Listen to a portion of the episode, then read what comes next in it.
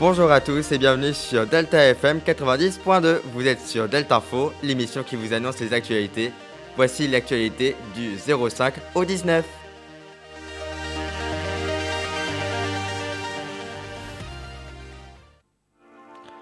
International, les États-Unis, les États-Unis ont mis leur veto sur un texte de loi qui appelait à une pause humanitaire entre le Hamas et l'État hébreu, qui aurait permis un accès humanitaire complet et rapide, sûr et sûr, pour les agences des Nations Unies et leurs partenaires.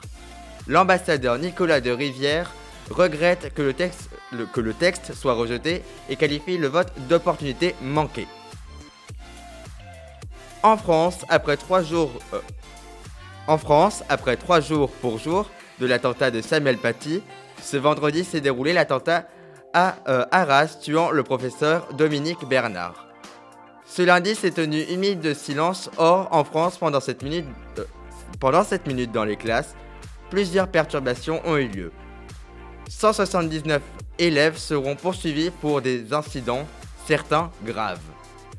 Toujours en France, les alertes attentats dans les gares et les aéroports se multiplient. Beaucoup sont fausses et passibles de deux ans de, et de deux ans d'emprisonnement et de trente mille euros d'amende. Local, petit point météo local, après quatre semaines d'automne, la pluie fait son grand retour, prévu aujourd'hui en fin de journée jusqu'à samedi matin.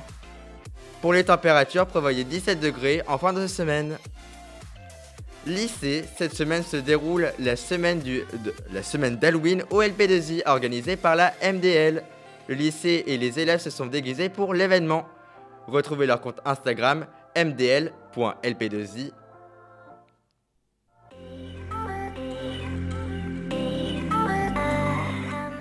Voilà, c'est la fin de cette émission. Vous êtes sur, toujours sur Delta F M quatre-vingt-dix point deux et passez une bonne journée.